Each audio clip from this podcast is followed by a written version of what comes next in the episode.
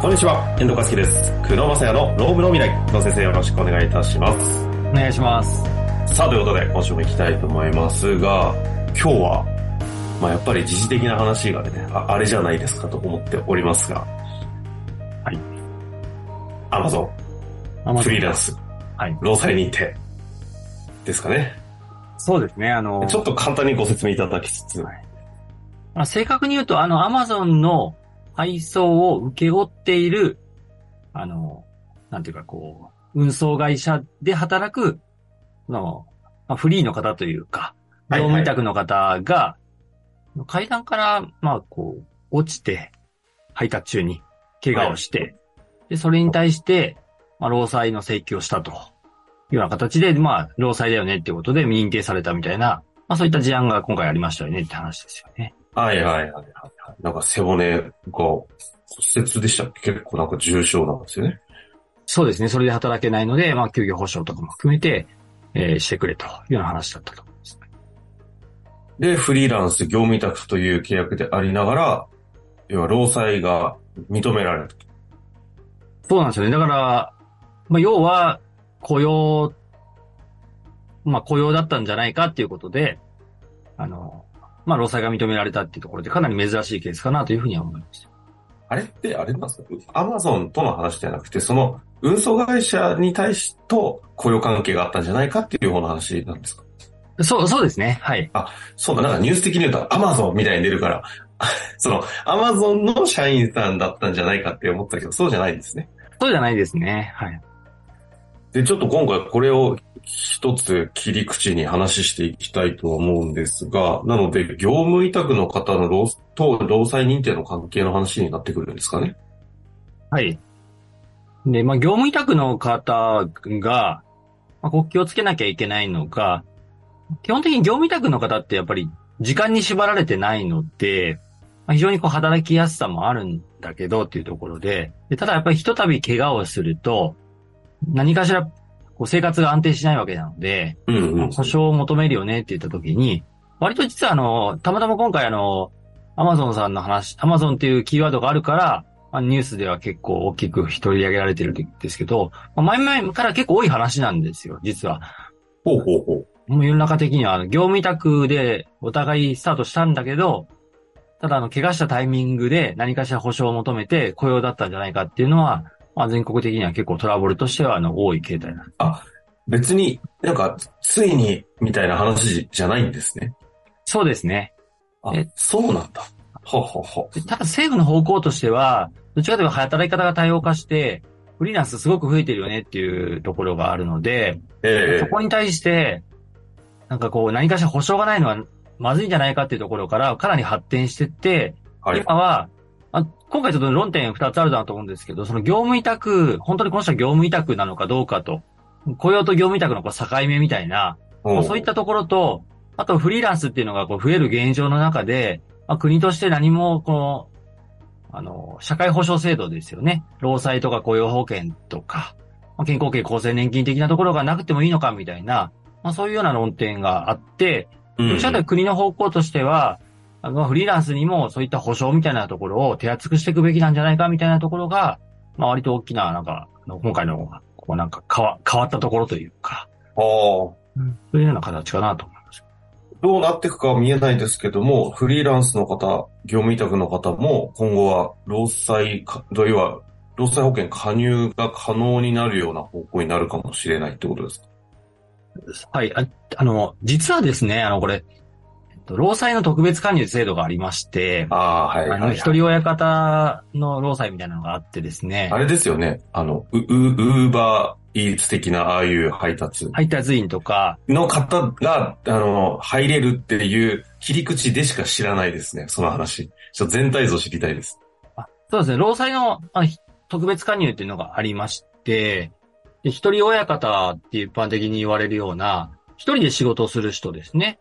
で、この人たちに、一応労災っていうのが、これ、入、入れるんですよ。はい。で、まあ、いろんな業種があるんですけど、まあ、農作業とかですね、なんか、あの、芸能関係の人とかですね、あと、最近だと IT フリーランスとかもきょ、あの、去年かその前ぐらいに追加されて、あと、ウーバーの配達員も、特別加入っていうのができるんですね。はいはいはい。まあ、すごく面白い制度で、あの、一般の働く社員と同じような形で、労災保険に入れるんですけど、うんうん。一日自分の日額いくらですって自分で設定して保険に入るような形式になってるので、はいはい。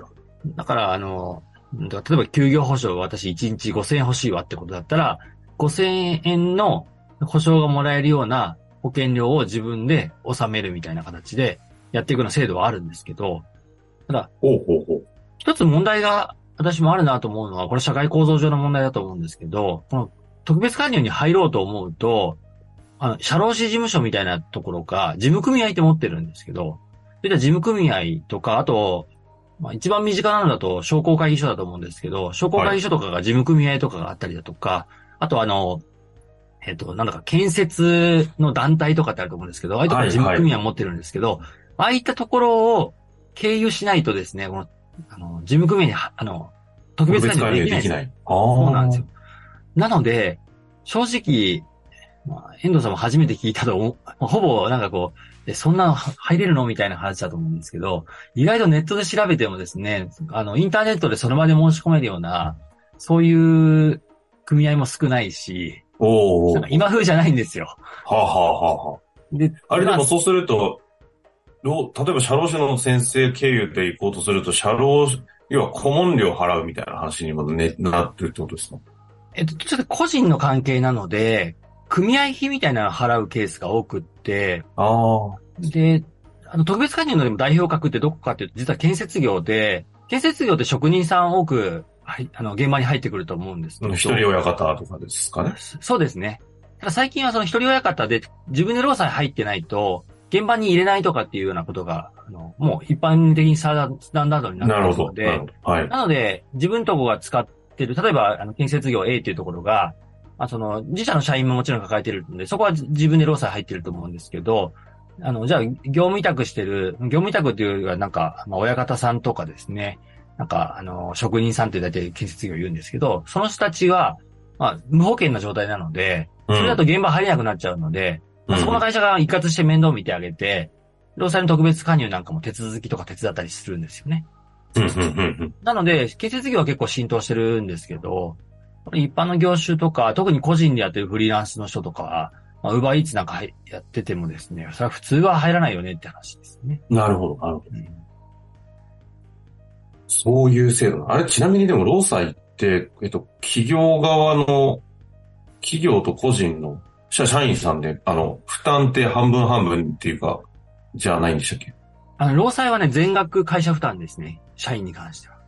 てなったら、あ、そうか、労全額会社負担。はい。あれでもそうすると、今みたいなケースの特別加入っていうのは、個人、その人が払うってことですか？そうですね。こ個人で自分で全部払わなきゃいけないですね。そうです。そういうことなんですね。はいなるほど。で、まあよく、だからこれから多分起きてくるだろうっていうところでいくと、その、まあ、例えば特別加入みたいなのをしてればですね、別に特段、まあ今回のケースは全然一旦置いとい置いといてですね、まあこれから起きるだろうっていうのは、なんとなくフリーランスで仕事を始めましたと。うん、そしたうん。ら配達、まあ、多分配達中に怪我してるんだけど、いや、実は労災入ってなかったよねとかって話になった時に、特別加入入ってれば自分で何とかしようみたいな話になるかもしれないんですけど、まあ何かしら怪我した後とかに、こう、保証を求めて、まあ会社と雇用関係で揉めるとか、まあそういったことは起きてくるんじゃないかなとは思う。でもこれから、その話ちょっと一回どこかで整理したいぐらいに、フリーランス業務委託がものすごい増えてる時代じゃないですか。はい。で、社員からのえ、社員から業務委託へ切り替える。それは個人が望んでそのパターンもあれば、会社としてそういう方針で行きたいっていうのもあったり、このフリーランス多様な状況において、社会保制度、社会保険制度そのものがどう違うのかとかっていうところはちょっと一回知りたいですね。なんて言うんですか？境目？そう、そうですね。まあ、ままず、そもそもどうしたら業務委託なの？まあ業務委託と雇用の境目っていうところと、あ、まさに今のキーワードですよね。はいあと何がまあ違うのかっていうところですね。だから、まあ、要要は、今回で言うと、その、まあ次回ちょっと触れるとしても、業務委託なんかで、場合は、時間に縛られてないわけなので、から残業って概念は全くないわけなんですけど、うんうんうん。で、まあ、今回労災保険が発端だと思うんですけど、労災が認められたってことはですね、まあ、労働者ってことに認められたってことなんで、業務委託ではないよってことになればですね、逆に残業の支払いが必要になったりだとか、あと過去に遡って健健康保険厚生年金どうするのかとかですね、なるほど。これから社逆に言うと社会保険料を会社が負担しなきゃいけないのかとかっていうことで、ものすごい大きな問題出てくるんですよね。要は過去に訴求して未払い残業代請求みたいな話とかにも転じちゃう可能性もあるってことですか？まああるでしょうね。じゃあ会社側からすると、業務委託契約してたものが雇用契約だってなったことの、そ の、起きうる可能性っていうのはめちゃくちゃ怖いですね。そうです。だからそこを分からずに、い最近僕らも心配してるところが、まあ、建設業とかは割とそこを意識してしっかりやってるんですけど、まあ、今みたいなあの運送関係とか、あと、やっぱり IT 企業も割と簡単にフリーランス、業務委託にどんどんどんどん変えていく。業務委託だらけじゃないですか。そう、でも実質これ雇用じゃないのかなとかっていうのは、まあ、結構あるので、や。っぱり経営、あの、経営側が、その業務委託と雇用の知識しっかり持って、その、法的にもこれ大丈夫だよねっていうレベルにしておかないと、まあ、IT なんかの会社だったら最後は M&A とか上場とか目指してる会社なんかだと、もう全然これちょっと話にならないよね、みたいな、そういったケースもあるので、なるほどですね。まあ、なので、今日はその、今回のね、アマゾンの、あの、フリーランスの方が労災認定になったっていうところの切り口でお話しさしていただきましたが、ちょっとそれを機に、次回、業務委託と雇用の境目はい。改めて、ちょっとここ、いけますかね？はい、大丈夫です。じゃあ、ちょっとそちらの方をテーマに教えていただきたいなと思いますので、ぜひ楽しみにしていただけたらと思います。以上ですかね？はい、お願いします。福野先生、ありがとうございました。ありがとうございました。